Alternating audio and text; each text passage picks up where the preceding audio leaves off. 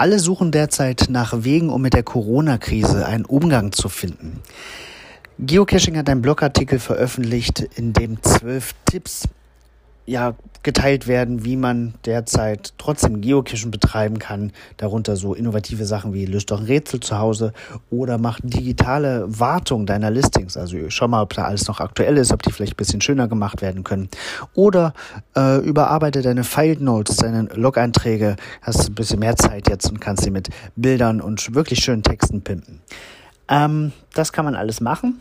Wer darüber hinaus spielen möchte, dem haben wir in den letzten Tagen schon unser äh, Text Adventure ans Herz gelegt. Ich habe aber auf Facebook noch was Cooles entdeckt und zwar eine Liste mit Escape Games, die man zu Hause spielen kann. Viele davon auch kostenfrei.